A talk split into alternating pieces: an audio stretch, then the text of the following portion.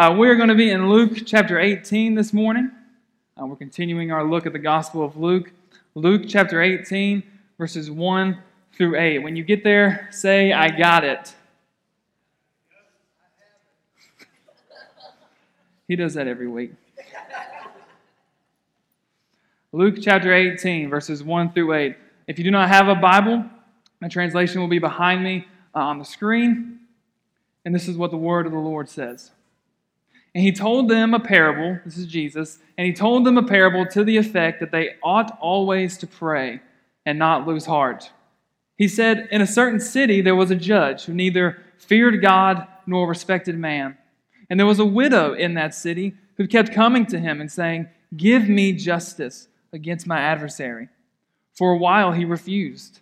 But afterward he said to himself, Though I neither fear God nor respect man, Yet because this widow keeps bothering me, I will give her justice, so that she will not beat me down by her continual coming. And the Lord said, Hear what the unrighteous judge says. And will not God give justice to his elect, who cry to him day and night?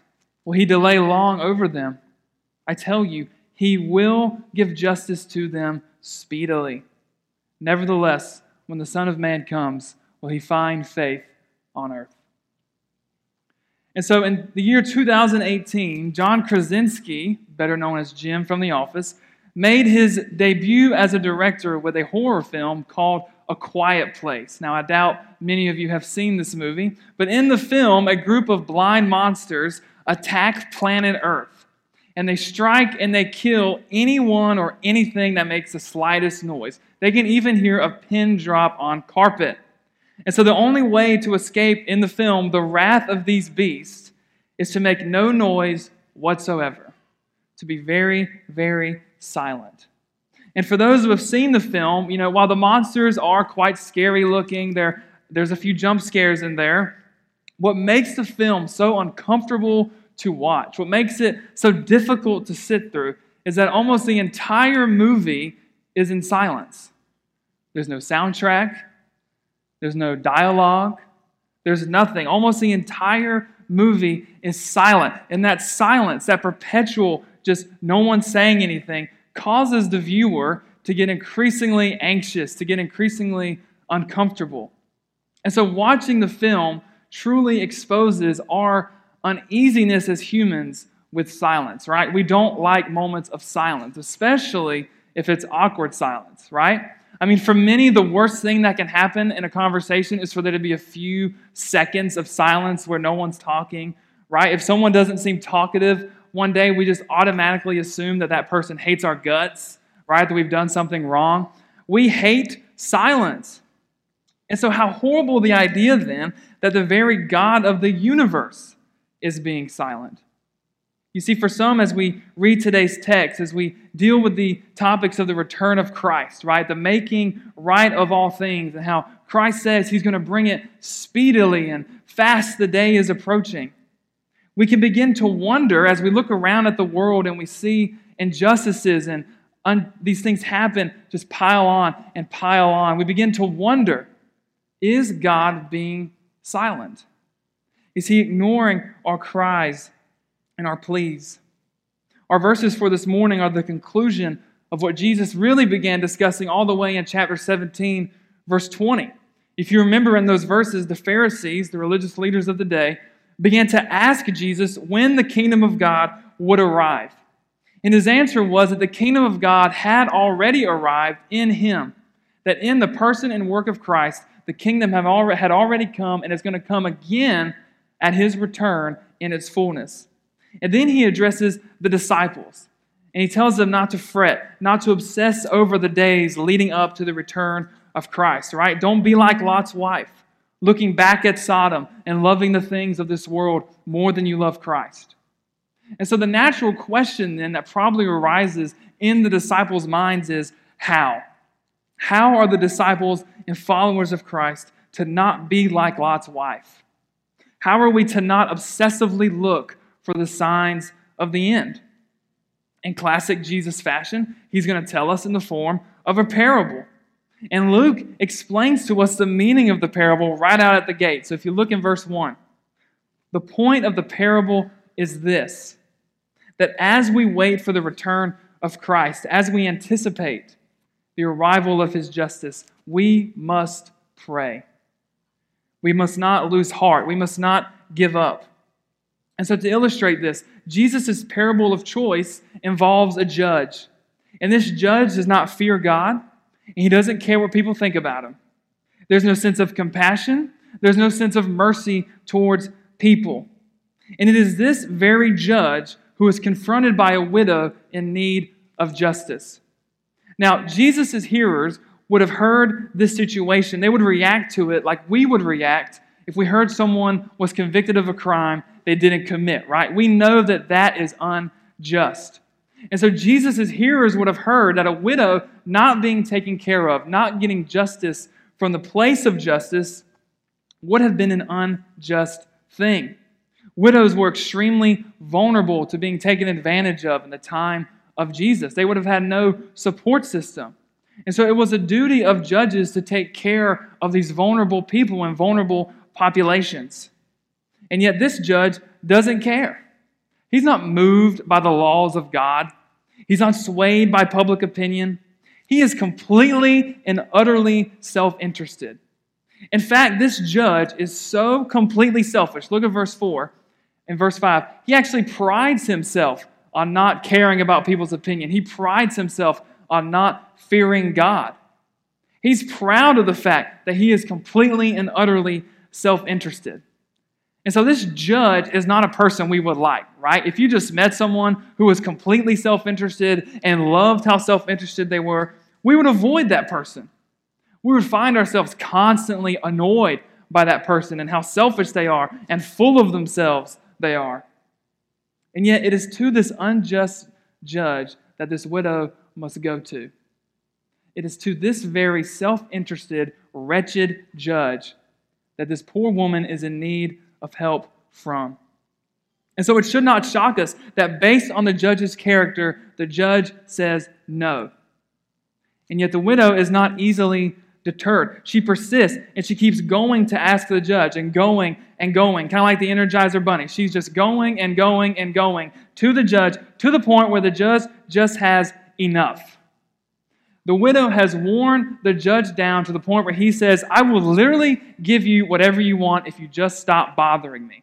She's going to him in the market, at his house, while his family is going out to eat. She is pestering him to get justice. And he doesn't give it out of the goodness of his heart, right? He's not like the Grinch whose heart grows three times bigger at the end of the movie and he blesses all of Whoville, right? He's not Darth Vader who at the end of the movie has a change of heart and becomes a good guy. He is only doing this because he's annoyed by her. He's only doing it out of his own self interest so that he can stop being annoyed. And so perhaps some parents know what this is like, right? your child just absolutely will not stop asking you about something, and you just finally say, Enough, you can have it, it's yours. Right? This is what the judge does. He doesn't give out of a sense of compassion or mercy or care, but simply to get her quiet.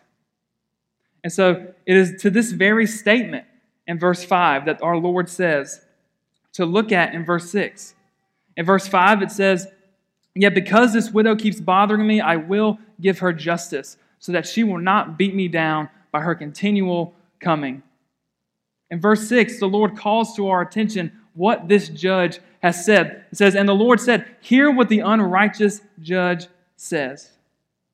And so now Jesus is going to ask us and his disciples three questions. And those three questions will address three concerns. And those three concerns will be our points for this morning.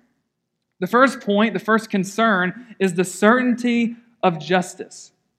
The question he asks in verse 7 is And will not God give justice to his elect, who cry to him day and night? The answer to that question is a resounding yes. He says in the first part of verse 8 that he will give justice to his people, just like the judge gave justice to the widow. The Lord will bring justice for his people. It is a promise of Christ that justice will come for his chosen people. But however, Jesus' use of this parable of the persistent widow and how the judge is so unjust and um, self interested, can really bring up some questions. We may begin to ask ourselves Is God like the unjust judge? Is God bringing justice one day, but only begrudgingly, just to get us to be quiet? Or is God silent and we must pester him over and over again in order for him to actually do something? For some, these verses, when we read this story at first glance, can seemingly confirm our worst fears about what God is like. You see, many may pray or just go about their day picturing God as being unjust and unkind. And when those moments where He does bless us, we picture Him as doing it begrudgingly, right? Just to get us to be quiet, like this judge with the widow. And so that person who views God in that way will spend their lives in fear and exhaustion trying to please God with good works and good deeds. And so it's vital that we hear this. Christ is not saying that God's attitude towards his people is the same as the judge's is towards the widow. What Jesus is doing here, he is saying, if an unrighteous, self interested, wretched judge brings justice, then will not God certainly bring justice? If an uncaring judge will bring justice, then will not the just and caring judge of the universe bring justice as well? It's the same idea that Jesus asked in Luke 11 13 when he compares and contrasts. He says, If you then who are evil know how to give good gifts to your children, how much more will your Father who is in heaven give good things to those who ask him? If an evil and unrighteous judge will bring justice, then how much more will our Father in heaven bring justice? We are to compare and contrast the attitude of the unjust judge and the judge of the universe. The judge cares for no- nothing for justice and the people. But God, the great judge of the universe, is passionate about justice for his people. God will not let his church go unvindicated. The judge heard the cries of the widow and ignored them. No matter how many times she went to him, he constantly ignored her. But God does not ignore the cries of his people. He hears their cries as they cry day and night. And so there are two similarities between this judge in the parable and God. One of these we'll look at later, but the other one is this. Just like the judge brought justice, so will God that one day God will make right all things. That one day God will make untrue every sad thing. And so we are like the widow, in that God's people consistently and historically experience injustice. Christians around the world experience persecution, accusations, and unjust suffering. And as they do, they cry out to God for justice. They want vindication. They want God to hear and answer their cries for help. However, we are not like the widow in the sense that we, we must beg for the judge to hear us. God's people do not have to beg God to hear their prayers. Our God and perfectly just judge hears us, whether we're crying in the day or whether we're crying in the night. God hears the prayers and the cries of his people. And there's another way we're not like the widow. You see, the widow in the story has no name. We are not given a name of, of this widow, and she's a nobody in the eyes of the judge. The judge doesn't care who she is, doesn't care to know her name or her life story or anything about her. But look how Christians are described in verse 7. It says, And will not God give justice to his elect? who cry to him day and night. God's people are called the elect. And what that means is we are not nameless individuals in a sea of people.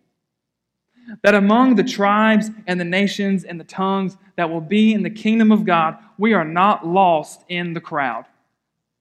This language of the, of the elect reminds us that God has specifically, with full knowledge, of all that we are and all that we have done has set his love upon you.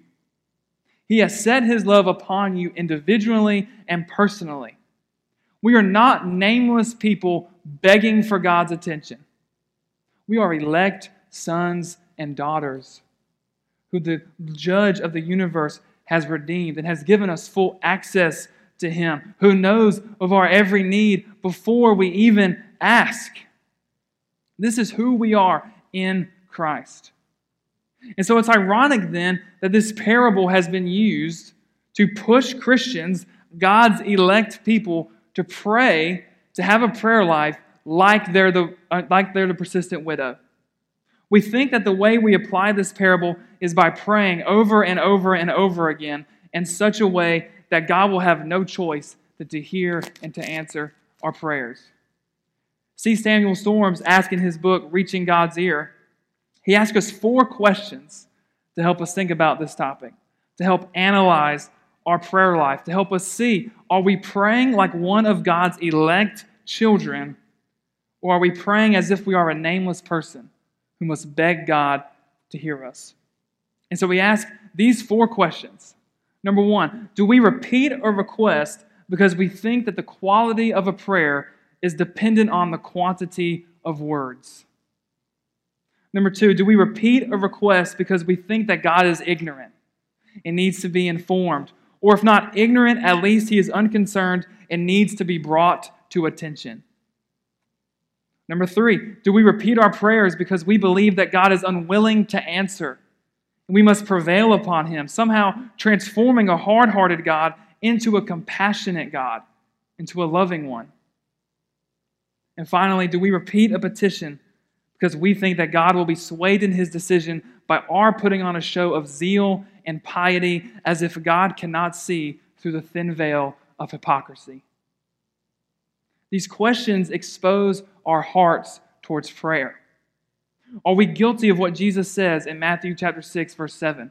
When he says, "And when you pray, do not heap up empty phrases as the Gentiles do, for they think that they will be heard for their many words." Or are we guilty of not believing Jesus when in verse 8 of Matthew 6, he says, Do not be like them, for your Father knows what you need before you even ask Him? Hear this, church. The quality of your prayers is not dependent upon the quantity of your words. God is not ignorant. He does not need to be informed about anything. He does not need to be awakened to attention because he's too busy, focusing on something else on the other side of the world. We don't have to plead with him as if he's some hard hearted God who needs to be convinced, who needs to have his mind changed about us.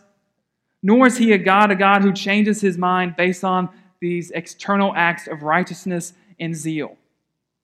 When we pray, God knows our every need when we approach Him, if we are in Christ, His heart towards you is more loving and more gracious than you can ever imagine.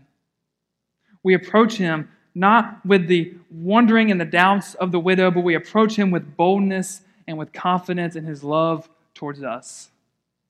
Charles Spurgeon said this He says about God that His eyes never slumber and His hands never rest. His heart never ceases to beat with love, and his shoulders are never weary of carrying his people's burdens. We are to approach God with the confidence of an elected child of God. And this is not to say we should not consistently go to God with requests or cries, as we're going to see in a minute. Jesus is encouraging us to do this. But the issue is this why? Why do we consistently go to the throne? Do we, do we go because we think we must beg and plead with God to hear us? Or do we go to Him as children, to the righteous and perfect judge of the universe, trusting that He will bring about everything that He has promised? Do we go to Him as the widow, or do we go to Him as a child? and we can pray to Him and we can ask for vindication and justice because God will bring justice. No ifs, ands, or buts about it. And so the next question, the next concern that Jesus is going to focus on is number two, the timing of justice. So, number one was the certainty of justice, and number two is the timing of justice. And we may be tempted to answer this question with a yes, just like the first one. Has not God and our own perception and our own limited understanding delayed in bringing justice? Can't we look at the world today and see injustice after injustice poured down upon God's people? A study done in 2021 showed that every single day of the year 2021, 13 Christians were killed for their faith. Every day, 12 churches were attacked, 12 Christians imprisoned, and five abducted. In the year 2022, uh, advocacy group Open Doors said that 360 million Christians worldwide experienced high levels of persecution and discrimination. They also estimate that those killed for their faith last year were 5,898 people. We look at those stats and we ask, has not God delayed in bringing justice? Believers throughout the centuries have wrestled with this very question and with texts like this because it seems at first glance that Jesus is saying that justice is coming quickly. Look how he says in verse 8 He will give justice to them speedily. A quick glance of this verse makes it sound like justice and vindication were just around the corner. And yet here we stand, 2,000 years later, and the day of judgment and the return of Christ has not happened yet. And so the Greek makes it clear here that when Jesus says justice will come speedily, he means that on the day of the Son of Man, the thing that he's been talking about since verse 20 and chapter 17, that when the Son of Man comes, vindication and justice promised by Christ will happen in a moment. In the blink of an eye, God's people, his church, his elect people will be vindicated. Their faith will be rewarded. They will see Christ triumph over the enemies of Christ's church. And so, much like the rainwaters that fell during Noah's day, much like the fire that rained down during Lot's day, the justice of God will appear in a moment when the Son of Man returns. And you don't even need the Greek language to see that this is what Jesus means, right? He connects the vindication of the saints, the justice that he will bring, to the return of the Son of Man, which is a future event. Jesus is not setting up the disciples to think that this is going to happen within their lifetime, but rather, Jesus assumes that there will be a delay from the time that this word was given to the day of the Son of Man. The vindication of the saints will happen at the return of Christ, and it will happen in an instant, in the blink of an eye. It will happen instantly. And until that day comes, until the Son of Man returns, we wait. And as we wait, we must not confuse the day not happening as a delay on God's part. We must not think that because the Son of Man has not yet returned, that he is like the unjust or uncaring judge. Do not confuse God's withholding of ultimate judgment and ultimate vindication as a delay on his part or indifference in his heart. Do not think that God is being silent. You see, this is where we see the second similarity between God and the judge. The first similarity was that both the judge and God brought justice. The second similarity is that the judge did not bring justice immediately to the widow. And God has not yet fully brought full justice, full vindication to his people. And yet, that's where the difference is as well. We must not confuse God's actions as indifference or coldness towards his people.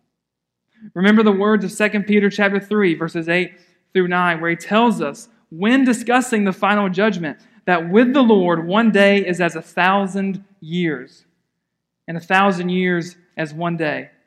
The Lord is not slow to fulfill any promise as some count slowness, but is patient towards you. You know, as a baseball fan, I couldn't help but kind of think about um, the 2017 Houston Astros cheating scandal. Uh, so, if you're a baseball fan, you know that in the year 2017, the Houston Astros were cheating their way through the entire season. They were knowing what pitches were coming uh, while the batter was at the plate. And they even won the World Series, and pitchers lost their jobs, and all these horrible things happened because they were cheating during the season. And they won the World Series. And when, when all this came to light, the commissioner of the MLB, Rob Manfred, right? We, we were all looking to him to bring the hammer down and bring justice and, you know, kick him out the league or whatever.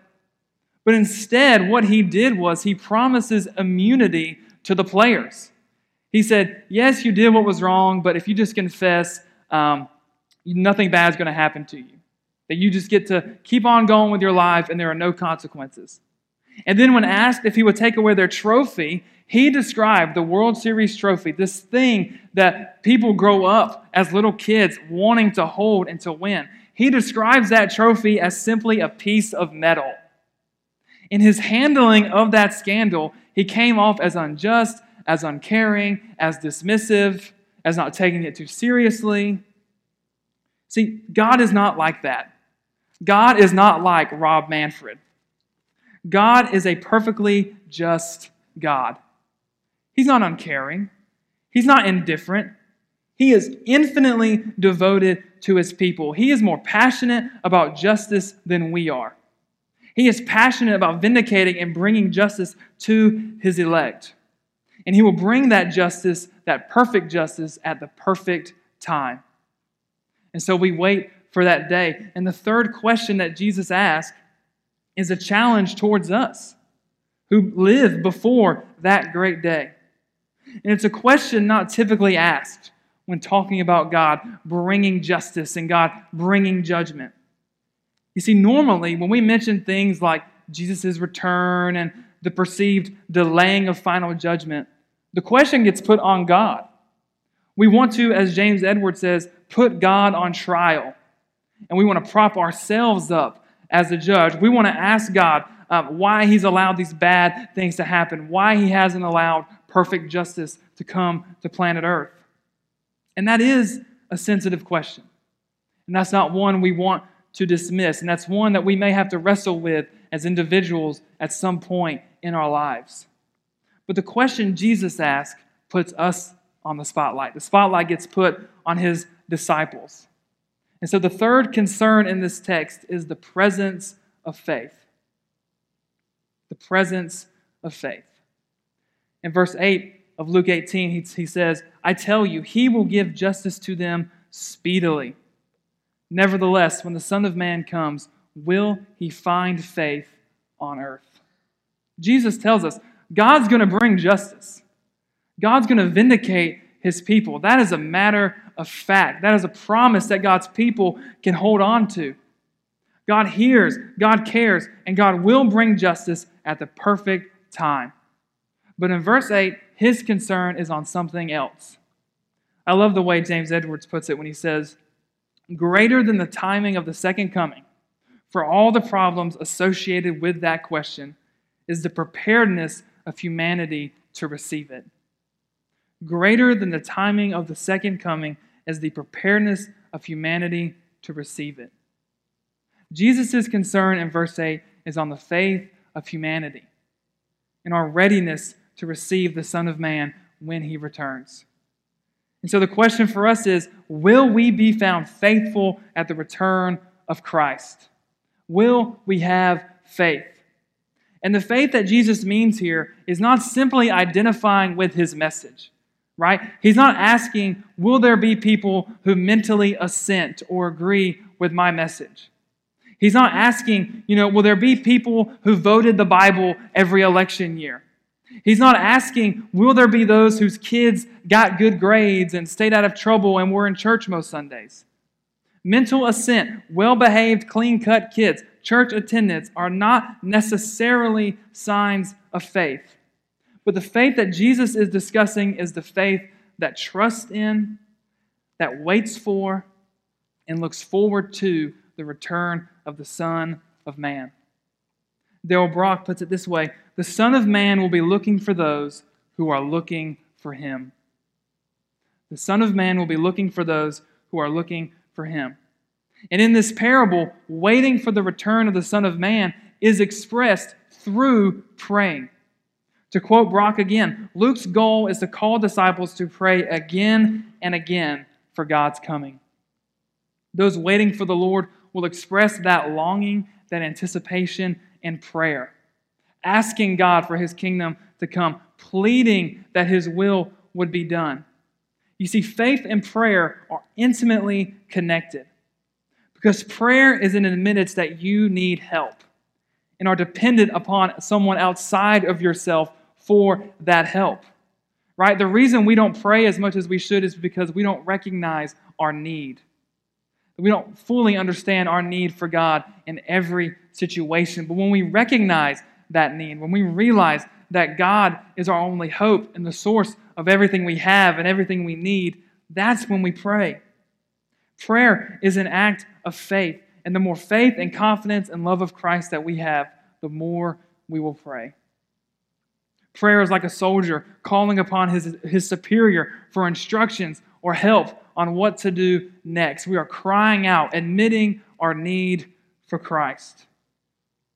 And so, in this third and final question, Jesus is encouraging his disciples to watchfulness, to prayerfulness, praying specifically for God's justice to come, for his will to be done, for him to return with the fullness of the kingdom.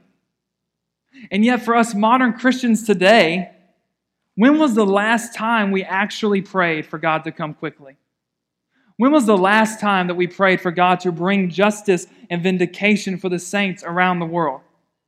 How many prayer meetings have we been to where the people prayed for their families, their health, their church's finances, the government, and there was not one mention of asking God to bring justice? When was the last time we asked Christ to return with his kingdom? Could it be the reason we don't pray for the kingdom to come in its fullness is because we are too comfortable with our own tiny little kingdoms here on earth? Perhaps we've become too content with our possessions and our comforts and our securities in this world that we don't want to part with them. Could it be there's a part of us that doesn't want to get just there's a part of us that doesn't want to part with our stuff? May it not be said of us that we were found not waiting for the return of Christ. You see, some people say, Well, I am ready. I am fully ready and I'm watching for the return of Christ. I have all the Left Behind books. I'm listening to prophecies all the time. I got these charts. And what Jesus is saying is that's not being ready either. Being ready is not just doing those things, being ready is watching in prayer for Christ. It is having a heart that anticipates and looks forward to the day when Christ will bring justice and vindication to his saints. To be ready for the return of Christ is to be found living out ordinary, day to day faithfulness, praying and waiting for God's justice to come. And yes, we will do that with agony at times as we experience the injustices in the world, as we see the injustices that other people walk through, as we hear of people being sick. We wait with agony, yes, but we also wait with certainty because we can be certain that Christ is coming again. To illustrate this point, uh, Dale Ralph Davis uses this illustration. He mentions a Moroccan soldier who was captured by separatist guerrilla warriors in 1979. Now, guerrillas are not the animal gorillas, that's a type of warfare. Um, he gets captured by these soldiers in 1979. And he was held in captivity until November of 2003. Now, I was not, I'm not very good at math, but I think that's 24 years of being in captivity. And to make it even worse, he was engaged when he got captured. And so, upon his release, 24 years, one of the first wishes that he says he wants to do when he gets back home is he said he wants to marry his fiance. And now, most of us are probably thinking, dude, she has moved on. It is 24 years. She has mourned and she has moved on. And yet he gets back, and she was waiting for him.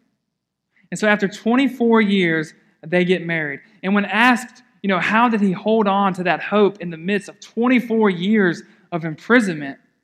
He said he had a sort of blind confidence that his betrothed would be waiting for him. And so Dale Ralph Davis says there was utter certainty on his part and yet an agonizing delay. There was a delay that he had to wait for, and yet he waited for it with certainty. This is the paradox of what being a Christian, waiting on the Lord's return, looks like.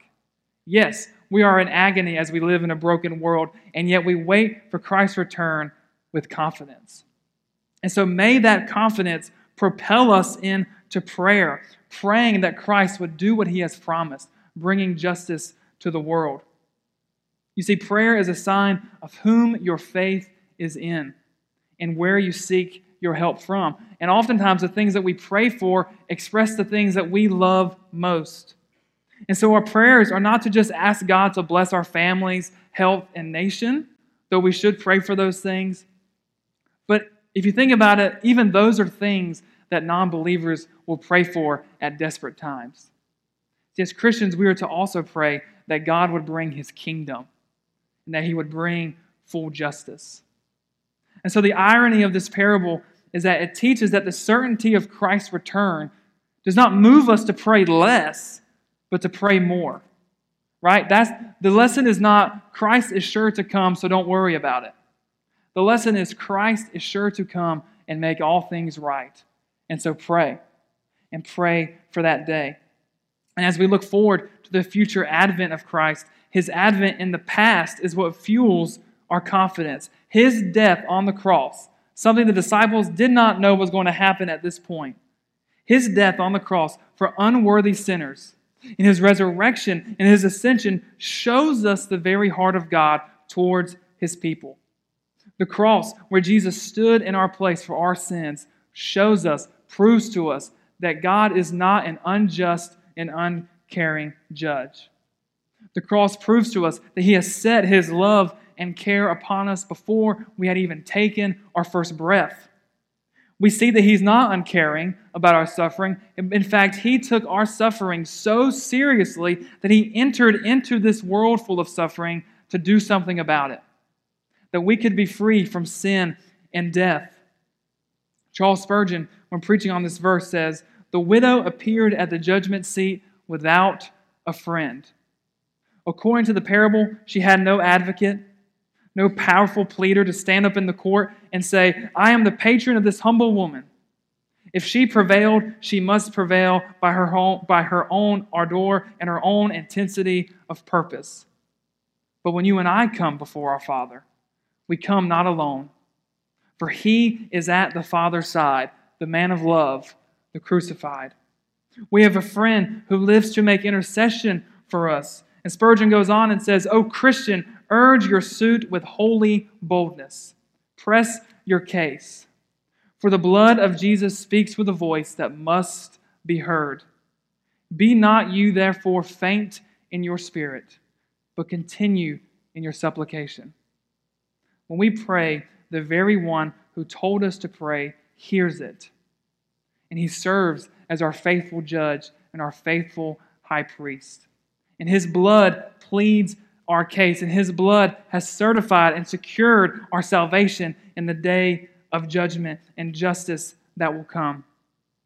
And so, as we wait for the return of Christ, we pray and we endure. And in those moments, we are in the agony of living in a suffering world, we need just to look at the cross. To look at the cross from where our confidence comes from, to look at the cross that proves to us that we need never fear God being silent. Because God hears our cries. He will bring perfect justice. And on that day of justice, we will not have to fear being cast away. For if we are in Christ, he will save us. He will bring us into the kingdom, not based off of anything we have done, but based off the righteousness of Christ. And so, do you look forward to that day? Do you anticipate and look forward to the day when Christ will come and secure final justice and bring the fullness of his kingdom? Will we be found faithful?